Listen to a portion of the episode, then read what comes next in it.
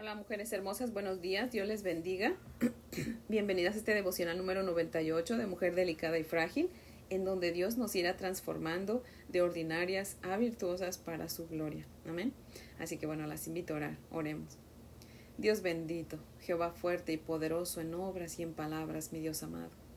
Dios Todopoderoso, nuestro corazón está confiado en ti plenamente, Señor, y por eso hoy venimos a ti, mi Dios amado. Te suplicamos, Señor, que no permitas que nada interrumpa este tiempo, Señor, especial en que hemos, Señor, decidido dedicártelo a ti, mi Dios amado, para escuchar tu instrucción, tus consejos, Señor, tu amor por nosotras. Por favor, Padre, envuélvenos con la dulzura de tus palabras al grado que nos olvidemos de todo para poner atención en lo que nos vas a decir el día de hoy, mi Dios bendito. Y que cuando salgamos, Señor, de este tiempo de estar contigo, Señor, por favor salgamos llenas de gozo, Señor, y que contagiemos a otros con ese gozo que tú pones en nosotras, Padre. Porque te lo pedimos en Cristo Jesús y para su gloria. Amén, Señor. Bueno, mujeres hermosas, las invito a leer Génesis 26 versos del 26 al 35 y con estos versículos terminamos este capítulo. Así que si tiene su Biblia, ábrala conmigo en Génesis 26, 26 al 35. Dice la palabra del Señor así: Y Abimelech vino a él desde Gerar, y a Usad, amigo suyo, y ficó el capitán de su ejército. Y les dijo Isaac: ¿Por qué venís a mí? Pues que me habéis aborrecido y me echasteis de entre vosotros. Y ellos respondieron: Hemos visto que Jehová está contigo, y dijimos, haya ahora juramento entre nosotros, entre tú y nosotros, y haremos pacto contigo, que no nos hagas mal como nosotros no te hemos tocado, y como solamente te hemos hecho bien, y te enviamos en paz. Tú eres ahora bendito de Jehová. Entonces él les hizo banquete, y comieron y bebieron, y se levantaron de madrugada, y juraron el uno al otro, e Isaac los despidió, y ellos se despidieron de él en paz.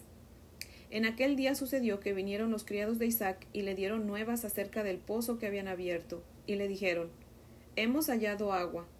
Y lo llamó Seba. Por esta causa el nombre de aquella ciudad es Berseba hasta este día.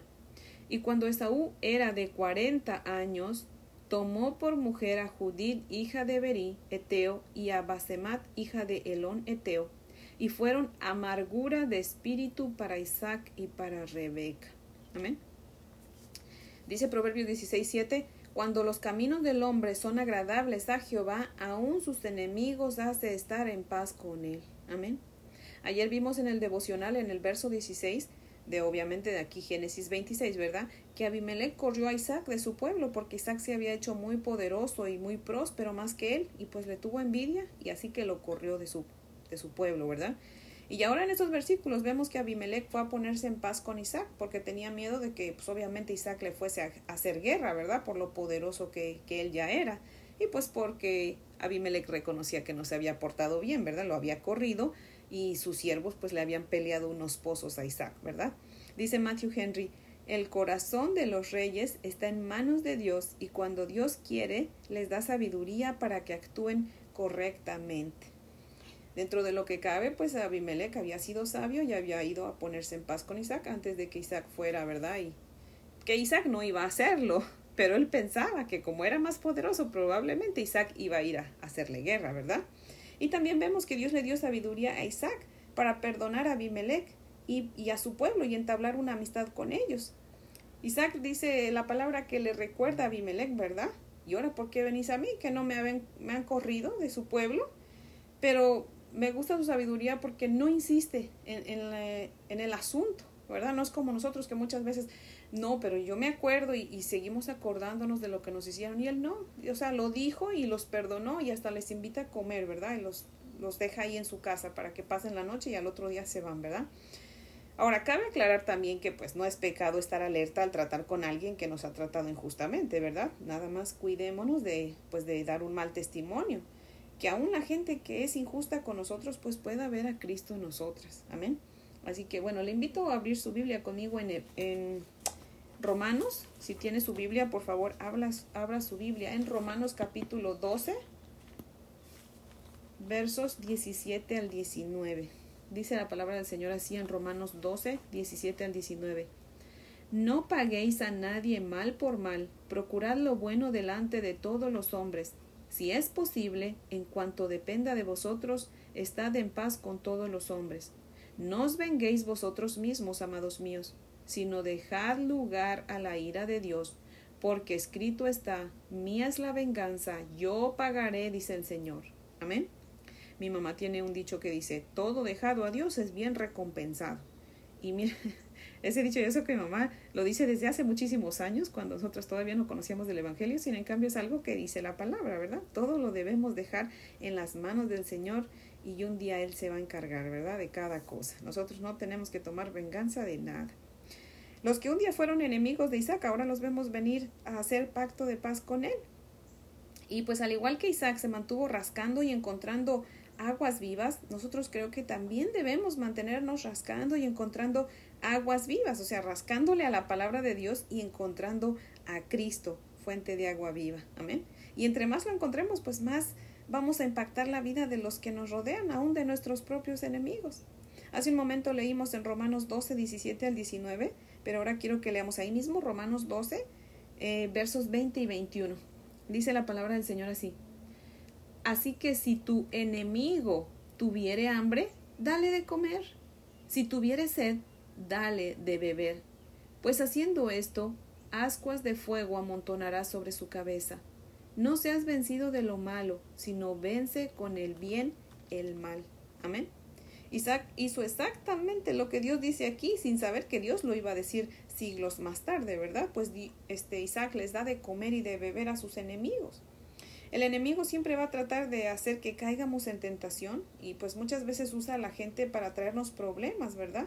Pero si nosotros nos sometemos a Dios haciendo su voluntad y resistimos al enemigo, se dará por vencido y huirá de nosotras, como dice la palabra en Santiago 4.7, donde dice, someteos a Dios, resistid al diablo y éste huirá de vosotros. Amén.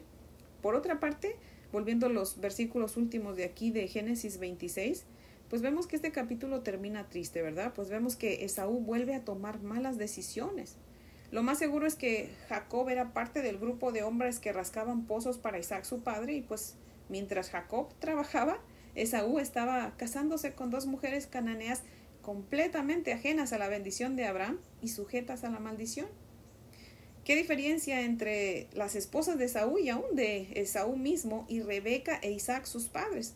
pues a Rebeca la fueron a buscar con el consentimiento del padre de Isaac y Rebeca se fue por su gusto, ¿verdad? Y con el consentimiento y la bendición de sus padres. Dice aquí el verso 35 que esas mujeres con las que se casó Esaú fueron amargura de espíritu para Isaac y para Rebeca. Yo creo que aquí sí le faltó sabiduría a Isaac, pues no mandó a buscar una esposa para sus hijos, a su tierra. ¿Qué estaba pensando Isaac? Se dedicó a enriquecerse y no se fijó que su hijo ya tenía 40 años y pues ya deseaba casarse. Mujeres hermosas, insisto, oremos por nuestras nueras y por sus yernos, las que tienen hijas. Por favor, no dejemos de poner atención en las necesidades de nuestros hijos, mujeres hermosas. Óigame, si Esaú ya tenía ganas de tener intimidad y nadie decía nada, ni su padre ni su madre, acerca de quién iba a ser su esposa, y luego para acabarla de ajustar el muchacho era falto de sabiduría que pensó que una no iba a ser suficiente y agarra dos. Oh bendito. Aquí se vuelve a repetir el problema del devocional de ayer. ¿Por qué Isaac no habló de su vida con sus hijos? ¿Por qué no les platicó cómo es que se casó con Rebeca? ¿Sí ven? Tenemos que hablar con nuestros hijos y platicarles cómo deben ser las cosas, qué es lo que a Dios le agrada y qué es lo que no le agrada. Mujeres hermosas, si Dios insiste en el tema, significa que quiere prevenirnos. Por favor, oremos por nuestras futuras nueras, oren por sus yernos. No vaya a ser que nuestros hijos tomen la decisión de casarse con mujeres perversas, incrédulas, ¿verdad? Y al rato, pues nos la vamos a ver bien difíciles con ellos. Así que, por favor, oremos. Oremos, mujeres hermosas, también pues para que Dios les dé sabiduría a nuestros hijos, para que esperen al tiempo de Dios, ¿verdad? Y, no solamente para casarse, sino para esperar a esa persona que ya Dios tiene escogida para ellos, ¿verdad? Y para que esperen en todo asunto. Enseñémosles la palabra del Señor, mujeres hermosas. Ahí es donde se ve la fe. Tal vez usted diga, pero es que mis hijos ya están grandes y yo apenas estoy conociendo del Evangelio, ellos no quieren o no van a querer. Ahí es donde se pone la fe en práctica, mujeres hermosas. Oremos, mantengámonos orando y el Señor va a tocar el corazón de sus hijos, mujeres hermosas, por favor y créanle al Señor, para el Señor no hay nada imposible.